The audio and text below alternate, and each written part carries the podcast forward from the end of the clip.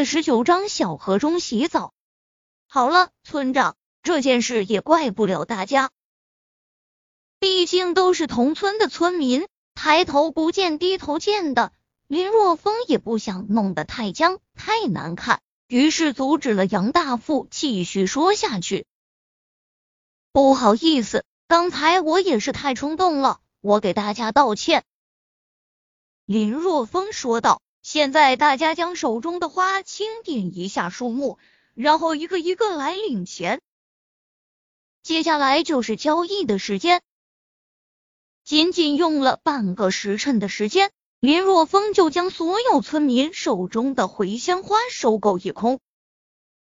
望着手中实实在在的人民币，村民们更是无比的愧疚，特别是刚才交易时，林若风根本就没有清点茴香花的数量，他们说多少，林若风就直接给他们多少钱，这更是让他们为自己刚才的行为深深的自责。小风，刚才是我冲动了，我向你道歉。村民中走出一人，看着林若风，低着头，红着脸说道：我也向你道歉，我也向你道歉。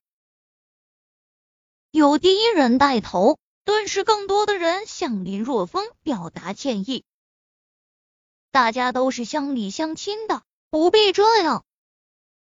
林若风摆了摆手，说道：在我明确没说不收购的时候，任何时候大家都可以去采摘。另外，为了避免今天这种尴尬事情再次发生，我不在的时候，大家可以直接找我爸交易。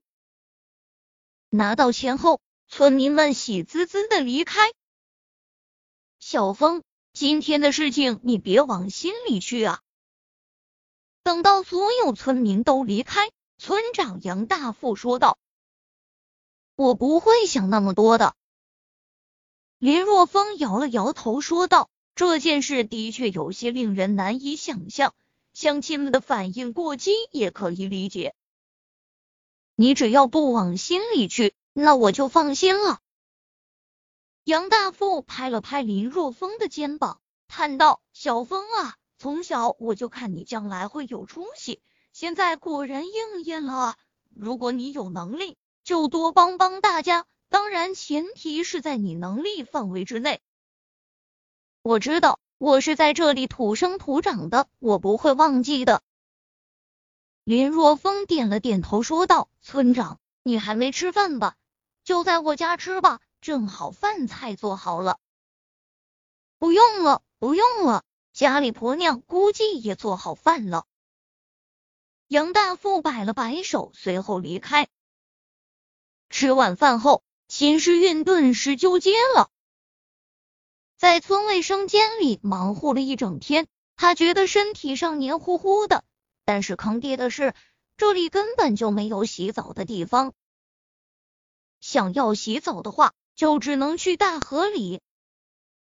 是不洗，还是去大河里洗？这是个问题。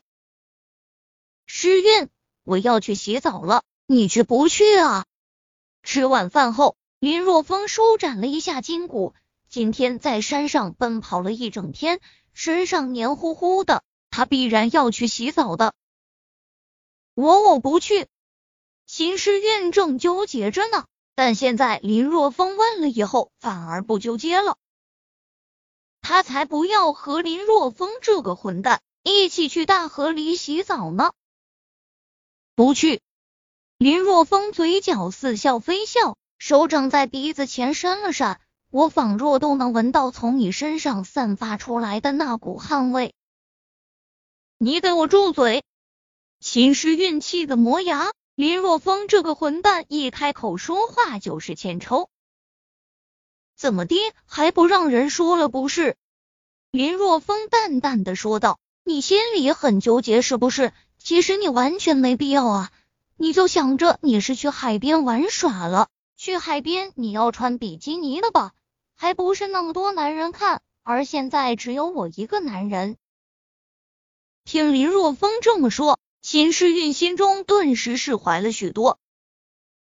那那你等等我，我去拿衣服。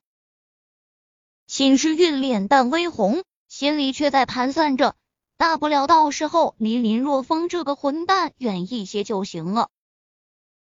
在林若风的带领下，来到了山脚下的一条小河边。这里河水清澈，如果是白天的话，两米深的水底游鱼都能看得清清楚楚。皎洁的月光如水银般倾泻而下，河面很平静。来到一块桥石边，秦时运很是不好意思的去脱衣服，而林若风则坐在一边，笑吟吟的看着他。你转过头去，不要看。当发现林若风竟然双眼贼亮的盯着他看，秦时运顿时大怒。怕什么？你现在就想着自己是在海边，而你面前是蔚蓝的大海和金色的沙滩。林若风笑呵呵地说道，现在你穿着比基尼，即将投入大海的怀抱，这么一想，你是不是就能放得开了？嗯，好主意。秦时运微微移动身体，来到早已经脱得只剩下一件大裤衩的林若风面前，趁着林若风不注意的时候，一脚将林若风从桥石上踹了下去。看着林若风落水，秦时运双手掐腰，娇蛮的喝道，哼，你个混蛋，还想看本姑奶奶脱衣服，美的你，赶快滚，你在这里我是不会脱衣服的。我走，我走还不行吗？林若风耸了耸肩膀，圆臂轻展，向着远方游去。足足游了上百米远，林若风才停下来，随后转过身子。见林若风已经游出去很远的距离了，加上夜色之下，秦时运不认为林若风能看到这里，又在周围看了一圈，确定没人后，这才缓缓地解开身上的衣服。只是他不知道的是，黑夜中林若风那双眼睛贼亮，尽管隔着上百米的距离，但是对他依然没有任何影响。果然啊果然，他在家里就换好了比基尼。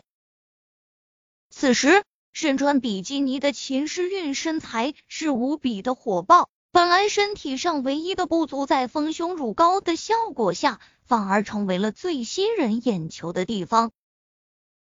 脱掉衣服后，随后就看到秦时运以一个极度优美的姿势跃入水中，发出一声极为享受的呻吟。在这个夏天的夜晚，泡在微冷的河水中是一种无比享受的事情。秦时运如果知道这么舒服的话，那么第一天就该来大河里洗澡的。自己竟然在大河里洗澡，这在以前他是想都不敢想的。